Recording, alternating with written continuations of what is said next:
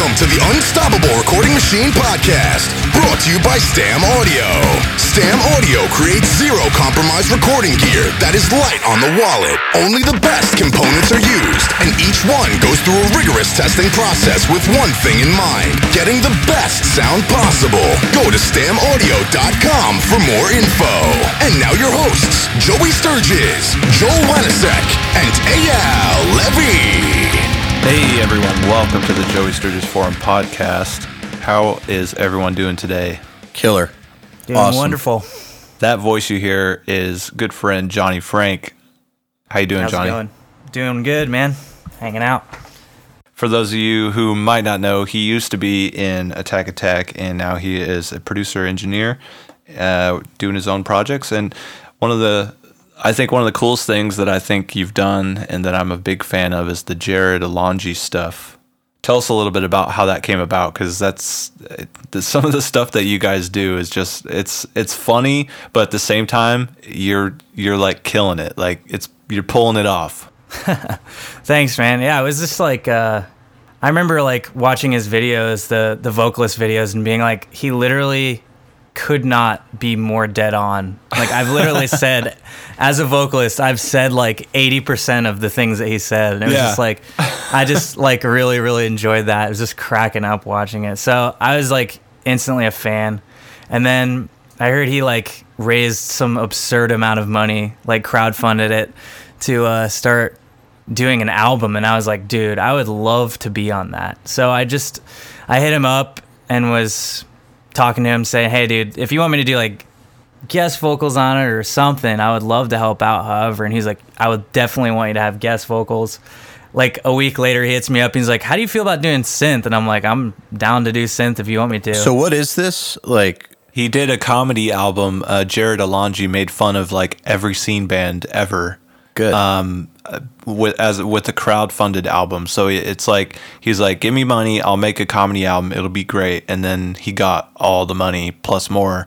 And so is it like modern day crotch duster? Yeah, but it's uh he basically know. made up like eight completely fake bands and like made like a backstory around each one of them. And then there's videos of each band as well. Yeah, and then he like basically like makes songs in that style and then just kind of makes fun of different like things that those bands do. So like modern day Weird Al. Exactly. Okay. And it's doing crazy well, I guess. Yeah. Yes. Yeah. It charted number one on the Billboard comedy charts, which I don't know how cool that is, but no, like, that, no, that's cool. That's very cool. Okay. Yeah. I mean, that was, that was definitely a surprise to me. So I can say that I have a number one album. I don't have to mention it's on the comedy charts, but you know, hey, hey, whatever works, it's man. A cool thing. Well, at least yeah. it's not a serious album on the, com- right. on the comedy charts, you know? Yeah. That would, I would take that too though. You know, I'd be all right with that. It was, it's I like mean, I poured my heart and soul into this album and it charted number one on comedy. that, that would be amazing.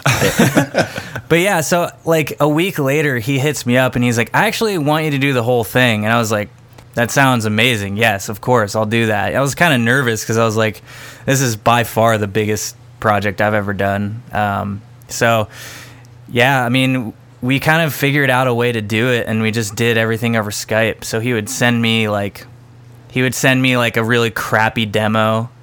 And then I would basically like add what I thought would be cool. And then I would record all the guitars, bass, drums, send it back to him. He would write vocals over it. And it was like a really cool process that we kind of figured out to get everything done. But it was definitely awesome. That's great, man. The quality of it too is, is if you haven't heard it and you're listening to this, you got to go check it out. The quality of it, it just, it, they nail it. Now, did you go through and do like different guitar tones for the different bands and stuff like that? Like what was your approach to, because I know the album is a little bit all over the place. Yeah, it's pretty eclectic. I mean, there's I mean, there's like a gent song and then there's like an emo revival kind of American Football type song. And uh, I remember going in being like, all right, I know I'm going to have to do, this isn't like a normal album where I just like, oh, this is a cool snare, I'm going to use it on every song, because it won't work that way. So I remember going in being like, I'm going to really have to make some killer drum tones and some killer guitar tones. And luckily enough, I mean, I felt like when we went in to do each song, it was just one of those like one of those times where just everything you, that you do is the right thing, and like every tweak that you make is the right tweak, and it was just, it came together really well. So it just was like, it was really kind of a natural thing that didn't take too much work to get the tones that we wanted. Usually what he would do is be like, all right, I want it to kind of sound like this, you know, song. This is the song that I want to parody. And then I would go in and kind of look at the drums, look at the guitars, and, and kind of mimic that. See, I think that's so fun. And that, that was one of the things I loved to do back in the day when, well, I guess this is still going around, but like every band did a cover song like once a year. Yeah. It was always fun because it was kind of like, oh, now I have to learn something new today, uh, how to make like this synth sound or how to do this and or do that. And uh, I learned a lot through actually through those cover songs that I've had to do over the years. Um, so that sounds a lot of fun. Uh, is that yeah. something that you think has like diversified you as a producer by having to do this project? Oh, totally, man. I think like what's cool is like it forces you to get a guitar tone that you wouldn't really like go for. You know, I think a lot with guitars that that was always my weak point as a producer, uh, especially early on, was like trying to find a guitar tone that worked. So it was really cool going into this one him, and him being like, uh, I want this to sound like American Football and Tiny Moving Parts. And I'm like, who are those bands? What is Emo Revival? Like, I've never even heard of these bands before. And uh, like, he was like, for real? And I was like, yeah, I don't know. I guess I just, I just haven't listened to them. So missed that. Like, yeah, I, I guess. I don't know. So I just started listening to that stuff and being like, crap, this is this is good music, and I want to like have these tones kind of in my back pocket.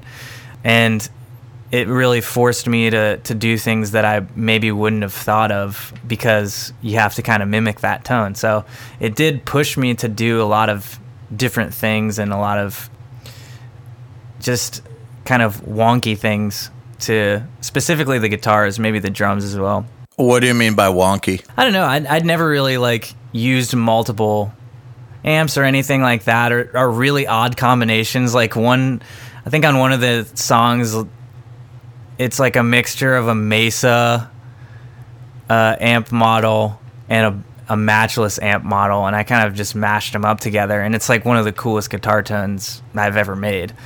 But I was just kind of messing around with it, and something cool happened. So see, this is this is the this is you proving my point that I speak about all the time. And I, t- I actually, we spoke at a, a school this morning, um, Blackbird Academy, and I was trying to tell the students, you got to experiment, because if you don't, like, you're not pushing anything forward, you know? It's if you go online and or take a course or whatever, and you learn what you learn, and then you go apply that, and that's all you do, you're not going to be at the forefront of the of production. You're not going to be pushing music forward and pushing the genre forward or anything like that. So I love situations that force you to experiment. And I think that's where some of the most interesting ideas actually come from.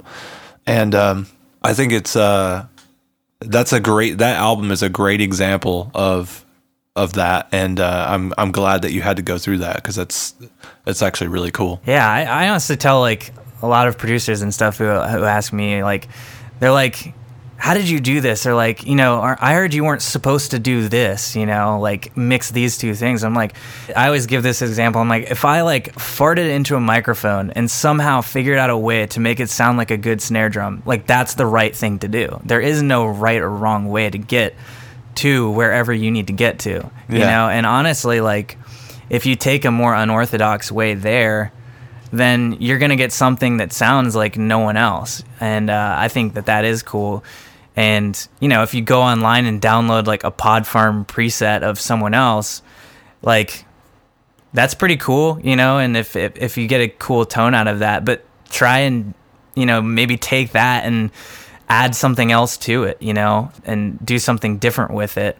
And I think sometimes people can get a little too afraid of, oh man, I may like try tweaking this tone or try experimenting things and just completely come up with nothing. And that's okay. the, th- the thing is, uh, a lot of people online who are asking questions, they'll ask questions as though they're looking for an absolute answer. And uh, even when we a- answer like and say like, yeah, generally you have the same guitar tone on each side, but that's not talking about like all the records where at least one or two songs had weird shit going on, and right. at least a few songs, some records, all of them. Just like you give people answers for things that apply eighty-five percent of the time, and they think they try to apply it one hundred percent of the time without thought, or right. uh, yeah, without trying to take it further. And I think that that's that's bad. It's helpful to kind of know what pros are doing, but it's mm-hmm. even more helpful to apply that and uh, try to get better. Right? Yeah. I mean, there's nothing wrong with taking something that a pro is doing and being like, oh, sweet, I'm gonna I'm gonna download this guitar tone. If you make cool stuff with it, you make cool stuff with it, and that's the bottom line. But I also think that there should be that that extra push of like, maybe I can make something even better or different if I try this. And I'm sure that you also fucked up a few tones trying to blend things. Oh my God. I mean, you know, those days where it's like, I felt like for Jared's album, that actually like surprisingly didn't happen, which was incredible because it's the, you know, it's the biggest thing I've done. So I was like, I felt so like lucky, you know, it's like those, like the whole process was like one of those days where like everything that you try is sweet. But I definitely many times before that, I've had days where I'm like, I'm going to try and make like a new guitar tone. And I listen to it and I'm like, this sounds like crap. Like, and I just spent like an hour and a half just messing around with this mix on this guitar tone. It sounds like crap, but I think it's better to look at it as like, maybe I didn't make anything cool, but I trained my ear a little bit more and how to maybe hear different sounds in the guitar to dive a little bit deeper sonically into what's going on, as opposed to just like, you know, finding something that works. Well, learning how to say no to certain tones is part of uh, getting good at finding what works, because you have to You have to get good at rejecting things that don't work. Right. The only way to do that is to make bad tones and reject them. Right. You're exactly. Not, yeah, you're not gonna get you're not gonna get higher standards unless you raise your standards, basically. Exactly. Or like, you know, yeah, like you're not gonna get a tone that's purely unique if you're just constantly happy with, you know, the one tone that you have. Absolutely. And let, let's talk a little bit about standards, because I think. I, one thing that I noticed after uh, working with you as a producer is that Attack Attack as a band and each of you as individuals had high standards. Hmm. And now that might sound funny to someone, like, you know, if there's someone out there who's like, oh, Attack Attack sucks, like they write stupid songs. there's still uh, there's still like a slot that they fit in, and right. with within that realm, there was standards. I mean, I, I remember. Clearly, like playing riffs on guitars and being like, nah, that's not good enough, or, you know, going through songs and being like, ah, this part could be better, this could be arranged better. So, you know, how important do you feel it is to to to have your standards um, in check, and and how has that affected, I guess, how you approach your production projects? Well, that's like really interesting. I've, you know, as I've become a producer uh, post Attack Attack, I've always, you know, I, as I interact with these different bands, I'm always like wondering, like, I wonder what Joey thought of us when like we first came in, uh, you know, in two thousand eight, like, were we like, cause I get d- different various ranges of bands. Like, you know, I get a band that's a bunch of like kids who just don't give a shit. Can I cuss on this? Yeah. Yeah. yeah. Okay. I've been like holding back, so now I'm gonna cuss. Like, don't hold, don't uh, hold back. Sweet. But like, you know, I'll get, I'll get kids in here who like, don't give a fuck about their music, and then I'll get kids in here who like, you know, care an incredible amount. And I was just like, so it's interesting to hear you talk about maybe us having higher standards or something like that as a band, because I don't remember, you know, I didn't, I wasn't on that in the producer end. I was on that from the band member end. So it was organic. It wasn't, it wasn't forced. You weren't trying to shoot for high standards, but you just somehow magically had these high standards. And this is something that is hard to teach, because I think a lot of people, they go like, how do you make the kick sound so good? Or how do you make the guitar sound so good? Have high standards. Yeah. You know, don't, like, keep working at it until it does sound good. You know, I think like people people just hear the the finished product, you know, they just hear like something that you've spent hundreds of hours doing. And then on top of that, you know, how many thousands of hours have you spent trying to get that kick to sound like the way it does in your head, you know, yeah. but they're only experiencing it for that, you know, one or two minutes of the song, and then it's over. So to, to them, it seems like it's almost instant. But to you, it's like, I've spent a thousand hours training my ear to know what a good kick drum sounds like.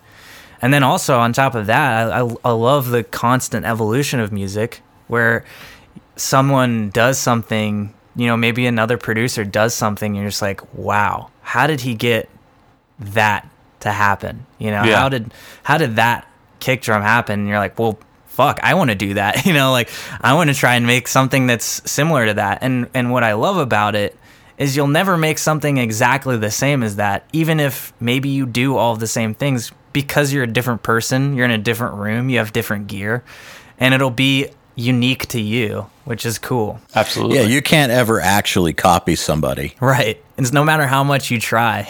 Yeah, there's uh, it's technically impossible. I mean, may- maybe if all the factors somehow magically line up exactly the same way. Right.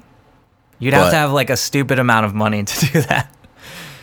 And uh, just mathematically, I don't think it would be possible. Right. I mean, if you think about someone doing a performance the same way twice, it's not going to happen.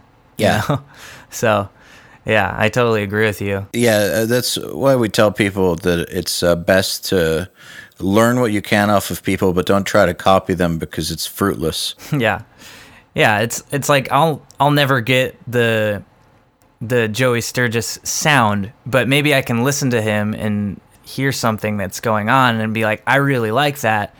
That's a standard for me that I want to set for myself, and I don't want anything below that. You know, I think that that's important as producers, is you constantly keep stepping the game up, pushing the bar higher, and that makes everyone else push the bar higher because you're like, well, that's a, that's a standard that now I want to meet. All right, know? So let's talk about some specifics about, like, if you do hear something crazy, like a kick sound on somebody's record or some just whatever. Let's say a kick sound. You mm-hmm. want to, you get that idea that you want to do that. Uh, what's your first step? Like, how do you go about emulating it? Man, I don't know. Uh, so the kick sound that I've been, like, really blown away by is this band Wage War. Have you listened to them? Yeah. Yeah. It's kind of weird. It's like the kick almost dominates the whole mix, but it doesn't sound obnoxious, at least to me. It's a really heavy sounding mix, and I really like it.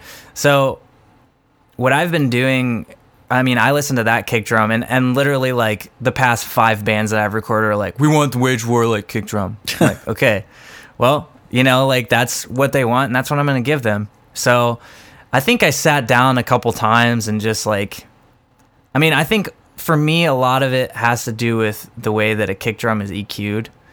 And then I was EQing it in a way different way. And so I just messed with the E Q a lot on the song and just waited until I, I got it right. I got the kick drum sound that I was looking for. And, you know. So it's a different curve than what you're used to doing? Yeah, I usually scoop the crap out of two hundred and then boost it in a, a parallel bus to get that kind of pillowy sound. But I, I, I just did some different things E Q-wise. Honestly, I, I'm not much of a technical guy as much as I am, like, I'm going to mess around with something until it sounds like the way it does in my head. I know a lot of technical guys who do it like that. Yeah, and so I just, I had a parallel bus that was, you know, obviously, like, slamming, and I found a couple cool samples. And there's this sample, it's it's on uh, the C L A drum pack for Slate, and uh, it's got this really nice punchy tone to it. And so I just used that and layered that with uh, Kick ten, obviously, and, like, I, I just messed with the E Qs and almost to the point where it kind of drove me nuts. I was, like, getting kind of pissed. But uh, I, f- I think I finally, after, like, a couple days of messing around with it, got the got the tone to sound exactly how I wanted it to. So I've never used Kick ten. That's a good thing. Well, I, ke- I keep hearing about it, but I've never owned the Slate drums, so I, I guess I missed out on all that. But uh, so you said that you do a parallel bus on your kicks? Yeah, so usually the way that I process my kick drum is I have it going through just the, obviously the normal bus, and then a parallel bus where I have my kick and snare in there, and I'm boosting a lot of like two hundred and cutting a lot of the highs out in my parallel bus. And then obviously just slamming it with uh, an S- S S L and uh, a clipper, and then EQing it afterwards. And it gets that like, like I don't know if you like in the Jared songs and stuff, it, it gives it this really nice kind of pillowy snare and kick sound that that I enjoy. So yeah, that's pretty much what I do on the parallel bus. What's your normal kick chain like? Uh, normally I just use Kick ten. I go into a three A, and then I go into an L one, and then I E Q it. I cut out like a huge portion of two hundred, and then use the parallel bus to kind of bring back that punchiness. So uh, the two hundred of the snare and the two hundred of the kick are kind of like rocking in the parallel bus. And then the the main track for the kick drum is bringing in more of the sub end. So it's got a little bit of both. I see. Yeah. I, I'm going to try that. Yeah, yeah. I don't know, Joey, what do you usually do on your parallel bus? I, I find that, like, when I boost two hundred, like, magical things happen, but I don't know if, if other people do that or not. Well, the thing that's interesting about me is I actually don't like parallel processing that much, or parallel uh, compression at least. I uh, oh. I usually just have, like, a track somewhere, like a stereo track of like maybe some rooms or maybe a combination of rooms or something like that, that I kind of just process differently, and maybe those could sort of be considered parallel. Okay. in a kind of, in a weird sort of way, but yeah. Kind of, yeah. yeah. Okay, that's interesting. But you also use inserts with mix knobs on them, right? Sometimes, yeah. yeah. I mean, not a lot, but yeah. I mean, one of the things that, you know, we always do with our plugins is always have mix knobs, because I remember when I was, you know, coming up and talking to people about mixing and stuff, everyone would always be like, man, I wish this plugin had a mix knob. And so when I, I just set out to design plugins, it's like every plugin I make is going to have a mix knob. Definitely a good move. Yeah. But yeah, I, it's funny though, because I don't really use them a lot, but they are useful. You know, parallel processing is a great way to like, do something that you like the sound of, but kind of just blend it in, like changing the amount of, almost like the changing the amount of uh, spice that you add to a dish or something like that. Like, yeah, it's it's there, but then you can like control how much. Right. You don't want your drums to literally just like be so compressed that it's obnoxious, but you kind of want them to be. So the parallel compression allows you to be like, I want to just destroy this drum like signal, you know, and just make it sound, you know, the sustain of the room to sound like insanely long. But obviously, like if you if I use just use my parallel bus, you know, for my snare and kick, it would sound like crap. So yeah, you got to have the clarity coming and the sharpness uh, coming back in there from the original tracks, uncompressed, I guess. So yeah, but yeah, I guess the sh- the short answer is I I just don't really use. That makes sense. I talk about it a lot because a lot of people want to know about it, but uh, you can get there without it.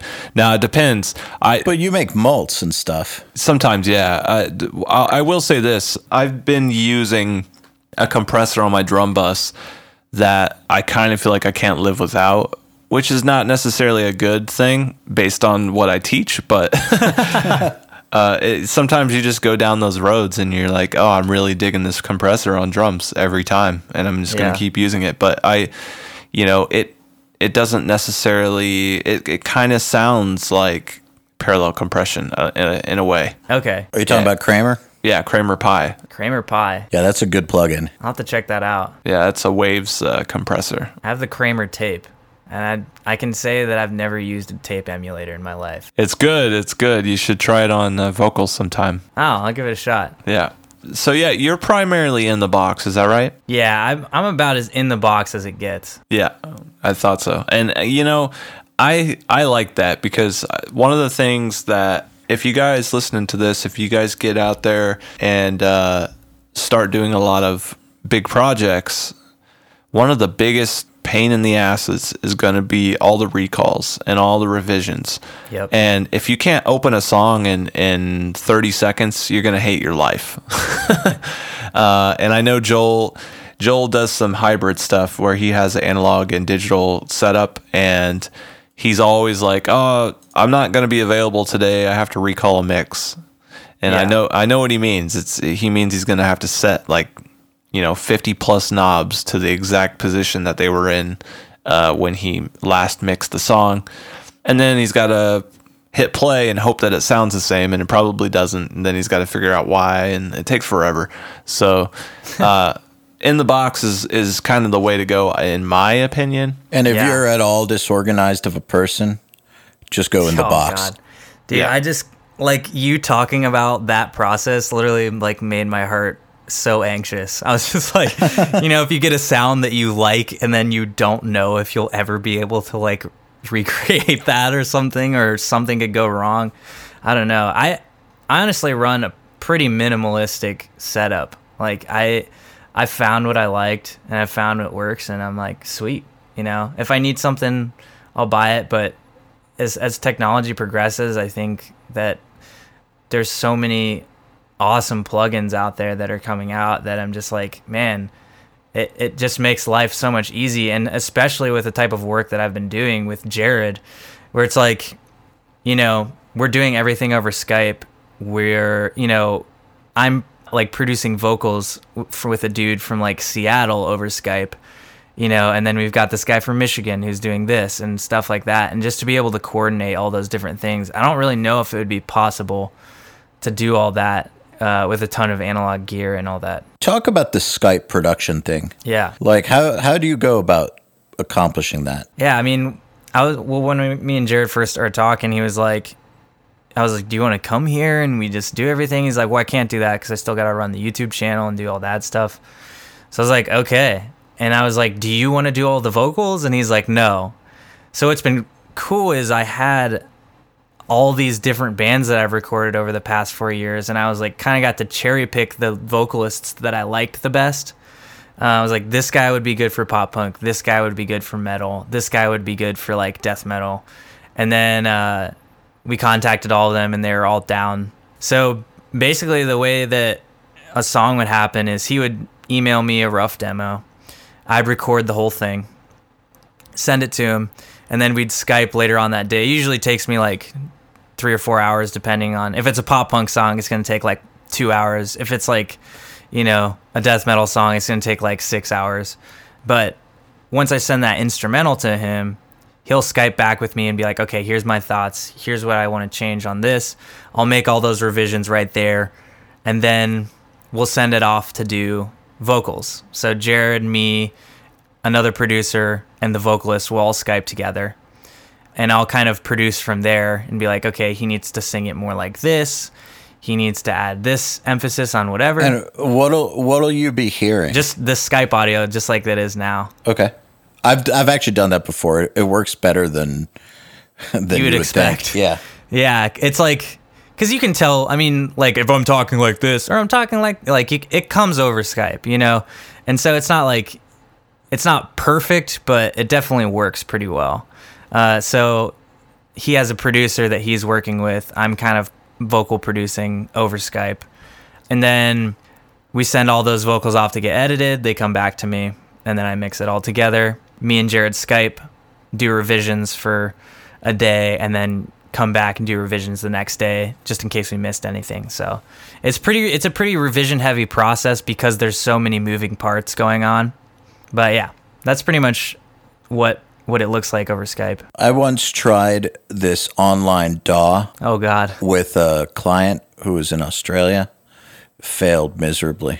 What happened? It was just really clunky. It was a great idea. It was for this sort of thing where right. you're not in the same place, and you. It's kind of like the, I forget what it's called. It's like the Google Docs of uh, of D A Ws, I guess. Okay. It's available o- online, and uh, you both access it and work on it at the same time. I'd say in like five years, that would be like pretty viable process, but I just feel like there's just too many things that could go wrong at the moment. Yeah, it'll it'll get there. This was like a year ago, and it was super clunky, but it'll get there. I mean, that would be sweet, too. It's just like everyone kind of uses D A Ws in the cloud, and you don't have to worry about, like, oh, I don't have this D A W, I don't have this plugin. It's just all there. That'd be awesome. I'm sure it'll go to that, because... yeah. Like I said, I've already done it, so... Right, it's there. It just needs to be better. Yeah, I mean, Skype is better than that, so... Right. Totally not there. Do you guys do that, a lot of Skype stuff, or no? I mean, I, I never used it as a producing tool. I've done it when I had to. Mm-hmm. It's been interesting. Like, my business model has almost completely changed to that, where I'll Skype with bands and... like get all the instrumentals down, they come and do the do the vocals. Oh wow, that's interesting. Yeah, I mean, obviously there's certain bands that are like, fuck that, we want to do everything. And I'm like, that's fine with me too. But you know, if you want to save some money, it's like you're still writing the stuff.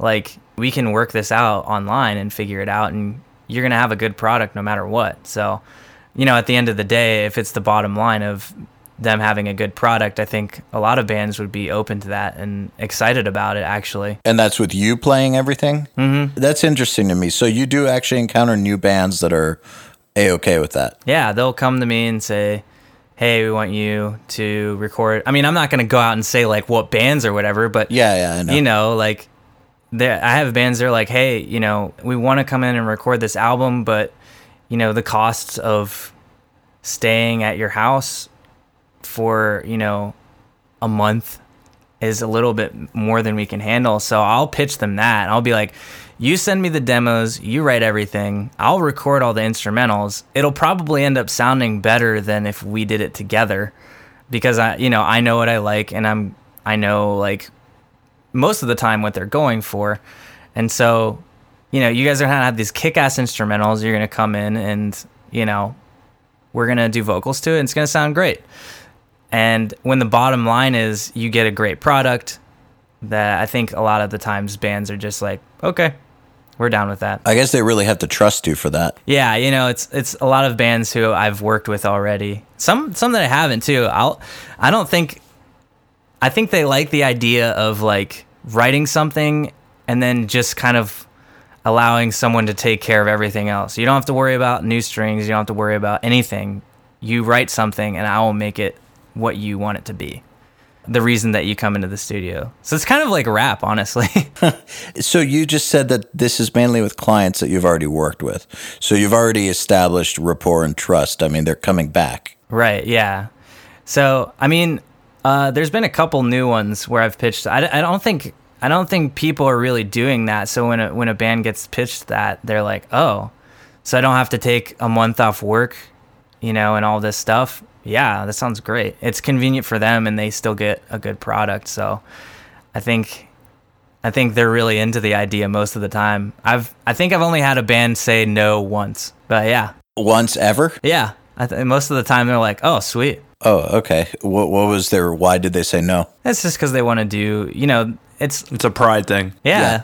Some people want to have a hand in their art, and I'm not going to blame them th- for that. Like that's, that's fine. I think that. Uh, well, yeah. If you want to play your own stuff, then you want to play your own stuff. But if you trust someone to do that for you and to take your vision farther than you imagined it, then, you know, and they deliver it, then why not, you know? It's just really fascinating to me because we get a lot of uh, our listeners who struggle with gaining the trust of their clients. So yeah. uh, they're in those situations where the local band is running the show mm-hmm. with bad decisions and, you know, won't won't listen. And, I mean, we've all encountered that, too. Of course. Pro bands as well. But how did you go about developing that trust, or is it already there to begin with because they knew you in advance? I think a lot of it was there, like, you know, they're like, he's been in Attack Attack, he's been in a mildly successful band, and, like, then... I think there's that initial trust off the off the front end, which is awesome. And like, I do talk to a lot of producers who like bands don't respect them or trust them. I'm like, that sucks. Coming like, from a band background really helps. Dude, it does, because they, you know, a lot of the guys have listened to Attack Attack and they've enjoyed it. And and so they come in like being like, this guy, we can trust him because he's already proven himself to do something that we like. But obviously, you know, you do get into those bouts with bands where you're just like, all right, I don't know how else to say this, but I'm going to say it as nice as possible. You're completely wrong, and I'm not going to let you destroy your song, and you just have to trust me here. And I, I wonder if, if producers were a little bit more upfront like like that, you know, with that confidence of like, I know that I'm right. I'm not trying to be a dick here, but I know that I'm right in what I'm saying, and you and you need to trust me if you want a good product. One thing I liked about our guest, Andrew Wade, one thing that he said uh, that stuck with me is he said, we're all fighting for the same battle here. We're all trying to make great yeah. music. We're all trying to make a great song so that we can all make a lot of money. Uh, and and he didn't mean that in a greedy way. He was just right. saying, like, look, like, why? Why would I fight with you? Like, I, I just want the song to be great so that it, you know, helps all of us. Um, and, and I think if you just say that, it's it's enough to really push things forward. Right. My goal isn't to screw you guys over and give you a shitty mix. It's, you know, I don't want that. Or to steal your artistic voice. Right. Yeah, you know, and a lot of the times, like, the quabbles that it comes down to or the little fights are over, like, stupid things. You know, they're like, turn up the lead guitar in the pre-chorus really loud. And then I'm like, I don't want to do that because it, the chorus is going to sound small. You know, I I think also explaining to them why, instead of just being like, no, I'm not going to do that because you're stupid. But, like, explaining to them, here's why I'm not going to turn that guitar up. It It's because it's going to make the chorus sound tiny, you know, or something like that. And most of the times the band's like, oh, yeah, that makes sense. We get it. How do you go about collecting mix feedback from bands? Do you have a system for that? Uh, I just say, I'm going to send you one mix and then go fuck off. No, I'm just kidding. Uh, no, I uh, I say, I'll send you out the song. Get me two. You're going to get two rounds of revisions. We can usually get it by then. So they'll just send me all the revisions over email, and then I'll take care of it like that. Or or if it's a little bit more intensive, like with Jared, me and him just will sit on Skype all day, joke around, you know, have fun, and just do revisions to songs. Like for the, I just uh, finished up a full length for him a couple weeks ago, and I think we spent the last like three days of our time together just doing revisions over Skype. Damn. That makes sense. And are you guys both listening to the same file? Yeah, so I'll send him off like an instrumental over like iMessage or something, which is literally the greatest app ever to have on your computer because you can just drag files in there and send it to someone's phone. It's wonderful. But so I'll just send him something on like whatever I finished doing then, and he'll listen to it and come back with me with With actually, Jared is one of the guys who has, like, most of the time I hate doing revisions because I'm thinking you're kind of wrecking this part of the song most of the time, but I'm, you know, we can find a compromise here. But with Jared, like, all of his revisions were dead on. You know, this is everything that you're doing is making the song better. So, yeah, but we usually just, I'll give it to him. He'll listen to it for a little bit, come back with some revisions on Skype, and then send it off. Finished product. Joey, what's your method? My method for feedback and dealing with dumb notes. One of the strategies I've used, I don't know if I should recommend this, but I'll just tell you because I don't give a shit. I'm I'm straight up. I'm straight up as it comes. I'll ignore notes that I don't like. Yep, I'll do the same thing, dude. And if they come back and be like, "Oh, you forgot to do this," I'll be like, "Oh, oops." Yep. Yep. But then I won't do it. And that's just sort of my little cheeky little way of like saying, I'm not going to fucking do that. Yeah. Now, if it becomes a big issue, I'll have a conversation about it. I'm not going to completely just ignore them, especially if they hound hound me over it. But right. If it's something that important to them, they're going to make a deal out of it, and it's going to become a, a topic. And in that case, I'll talk to him. But I always try to get close to someone in the band to where it's like, like there's, I always feel like there's at least one person in every band that you can just call them up and be like, dude, don't you think that's stupid? And they'll be like, yeah, that's dumb. And then you just like get away with it. It's, guy. It's, yeah. So I always get close to that guy, you know, for like, yeah. for uh, Asking Alexandria, for example, it, that's Ben, right? Yeah. So if somebody's like, oh, I think we should do this. Um, and I think that's just a terrible idea. I'll be like, Ben, this is a terrible idea. And he's like, yeah, I know. I, I think it's stupid too. And then that's all I need to do. Right. Yeah. If you can, I feel like I do that too. It's like you find one guy in the band that you're like, you're a reasonable person and you understand music pretty well. And you know your band member. Right. Exactly. And usually that's the guy who's got the most control over what's going on anyways. So, yeah, it's good to kind of find an ally there and be like, come on, you know, this revision's a little ridiculous or this feedback's a little ridiculous. But, yeah, I totally agree. You know, it's like if they send me something and I'm like, this one doesn't make much sense or two, I don't agree with it.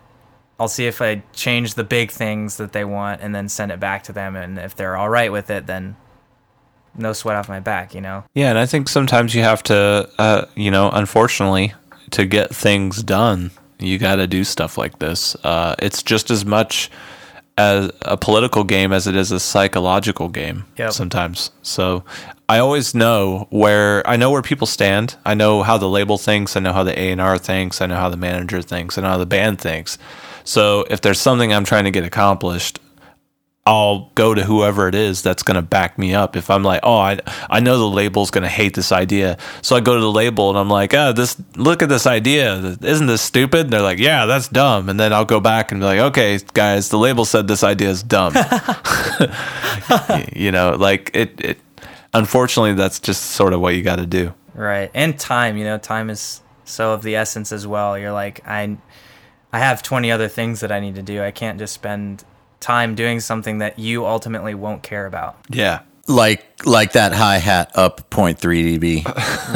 Right. You're like, in the end, you won't mind. It's all for the common goal of making great music, you know, at the end. So yeah. Oh, I want to just point out, though, to our listeners that this doesn't mean that nobody on this uh, podcast listens to feedback from artists because sometimes artists come up with great notes that yeah. really do make the song better. Yeah. So, and I'm saying that because I know some guys who are just anti-revision no. to begin with. Yeah, like there's been a couple times where I'll, me and a client will kind of like butt heads on something, and I'll I'll be like, all right, I'll you know I'm not I'll give it a I'll give it a shot and see what it sounds like, and then you know I have to go back and be like, dude, you were totally right, and. Like, way to stick to your guns on that because it made the song better. Well, yeah, I always say that. Like, if you really feel strongly about something, you should stand up for it. And if you stand up for it uh, and can justify it, then I'm way more likely to be convinced. Yeah. I mean, that goes for anything in life. So, I, like like Joey said, if it really is that important, they'll make a thing out of it. Mm-hmm. Yeah, and, and one of the things I've always tried to do because note, notes used to like certain notes used to like infuriate me, and yeah. it was it was a bad thing that I had to get over. And uh, one of the things that I did is I just I guess I just told myself I was like, look, you're working for them. It's not your song. It's not your music. It's not your band. Um, mm-hmm. th- they're very much a business of their own, and they have a very clear idea of how they want to run their business and what they want to look like and how they want to sound and all this. And so I always try to give the benefit of the doubt for every single note that comes across. I'll, I'll really try and sit there and try and put myself in their shoes and really think about it and and, and try to, to embrace what they're saying. Yeah. But if I know, if I just know that it's just not the right thing, I will be resistant. But before that resistance, I do try and really accept something. And, and, and uh, a lot of times...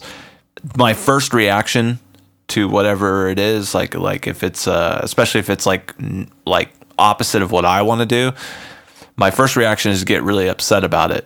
But then I'll calm down and I'll think about it. I'm like, you know what? I think that actually that might be a good idea, mm-hmm. and I'll try it. And if it sounds stupid, it should be pretty obvious, you know? Yeah, most of the time it is. So just be fair, you know? Yeah, it's not your art; it's theirs. Right. And uh.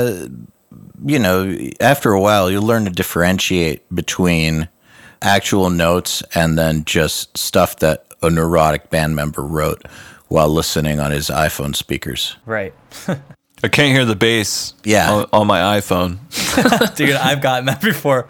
Like, what'd you listen to it on? My iPhone. I'm like, all right. Yeah, it doesn't put out any bass frequencies, bro. It just, I'm not hearing the sub drops on my laptop speakers. You're like, all right, let me get that. Let me just distort the mix entirely then. I have gotten that before, though. There you go, dude. You got to make the change, man. Well, I think that that's important to point out, though. When you get a set of notes, you also should ask yourself, what are they listening on? And uh, that doesn't mean that they need to have monitors or anything. Like, clearly they don't. They can have, like, any consumer-grade stuff, but, you know, like, good headphones or computer speakers or whatever, car, but you need to just make sure that they're not giving you ridiculously dumb notes, like like we were just saying, like right. bass notes from listening on a laptop or something. It's just, it's really, really important. Or that they don't have uh, some sort of, I guess, uh, setting on their M P three player that will compress it or something, or E Q right. it. What's that called in iTunes again? I, I forgot the name of it because I never use it. Oh, uh, Soundcheck? I think so. Well, there's there's Soundcheck, and then there. What else is it? Oh man, I, do, I haven't like I got. I was that guy once who listened to some M P threes of an album I was getting mixed with that on, and I got railed so hard for it. I just turned it off and then never looked back. I forget what it's called. Man, yeah, it's like. iTunes can automatically adjust the volume levels of your music for you so that each song is closer to one another in volume output. That's called Soundcheck. But there's something else where you can actually increase the volume of your song by like twenty percent. I think that's what you're talking about. Yes. But I can't find it right now. Well, Normali- it's like normalizing or something. I don't know. Yeah. Well, it, it fucks with your mix, basically. Yeah, it definitely does. It it does like a... It's kind of like what radio stations do, mm-hmm. where it like turns it into just a, a blob. Or a Facebook video. Oh, yeah. My. Oh, gosh. That's the worst. It'll like take a mix and just make it sound like someone put a fifty-seven in a garage and just blared your mix through like a like an amp. yeah, yeah. Facebook video really does destroy it, but I'm getting good at hearing what would have been a good mix before yeah. Facebook video. um, like man, like your brain like automatically deducts the Facebook video algorithm. Like, like what would this sound like? Yeah, I, I've just gotten used to hearing that after putting stuff up there. Oh yeah. It's pretty devastating at first. You're just like, oh. SoundCloud's pretty bad, too, with that stuff. Yep. It's amazing to me, too, that so many producers and engineers use SoundCloud as their method of getting the word out, because SoundCloud really does fuck your audio up, but it uh, yeah. it's it's very widely used. We use it for our mix competitions and stuff. Right. I guess I don't know of any other players that kind of have all those features. I guess that's what it is. Yeah, I think SoundCloud is just like, hey, we exist. And everyone's like, well, all right. Yeah, uh, I, I think that's what it is as well. But it just, it bums me out sometimes. it, yeah, it, I agree. it makes it makes me sad. So speaking of uh, your production career and online stuff, how do you go about promoting yourself as a producer? Do you post anything online, or is it all word of mouth? Like, how does how are you, how are you getting clients in? Yeah, it's so it's pretty much been all word of mouth. I I did a YouTube thing for a little while, and that was cool, um, but yeah, I just got so busy I couldn't keep up with I, the the nature of YouTube is that it has to be like a constant stream of things. So I try to post like a couple things on there, but a lot of it's just word of mouth. So you know, like, if a band likes a production, it's basically an advertisement for your studio. And, you know, if they're smart enough to do the investigation, they can find you pretty easily. So, yeah, pretty much just all word of mouth mostly. And where do they find you? They usually find me through Jared or just other bands that I've recorded. I just did a quick search um, for Johnny Frank on Facebook. Comes up with a personal profile, and then There's a F- Johnny Frank Productions page, which is uh, slash Johnny Frank Music, mm-hmm. um, and that's got seven thousand likes. And yeah. uh, then you've got a Wik. I think you have a Wikipedia page. Looks like, yeah, or you're a part of a Wikipedia page. Oh, cool. Do your kinds primarily come via Facebook? No, honestly, I I haven't used my Facebook in a in a little while. I, yeah. I get on, like I'll check the messages and stuff. I think I'll get a lot of like requests through Facebook Messenger, but I have a manager who, who people contact. Ah, uh, I see. So he basically will be like, hey, I have this thing for you. If you want it, uh, go for it. When and, did you get a manager for your production? Uh, like two years ago, actually. Wow. Yeah, two years ago. So ever since then, he's he'll pretty much find the bands for me and stuff like that. And then, honestly, like the past, you know, three months have been pretty much just Jared, working with him. So it's been like uh like that in-house kind of producer thing where I'm just like, if he has a good idea, like I want to make sure that we do it because I love working with him. I'm passionate about the things that we do because I think it's a blast, and I think it moves the music scene forward a little bit. You know, it helps things progress because if we're gonna make fun of something, that's gonna make you think, hey, like, that is kind of generic. Maybe we should do something else. Yeah, I agree. Once you parody something, it's really easy to see something for what it is. Right, yeah. And so I think bands are like, oh, I can't do that because, you know. Because bands have been doing that since two thousand four. Right, and then someone finally just was like, enough, and made fun of it. Yeah, it's been ten years, guys. Right, exactly. Move, like, move on. It's been more than ten years, actually. twelve years. Holy shit. Like, move on. With yeah. your with your lives, um, and your art. So, what made you get a manager?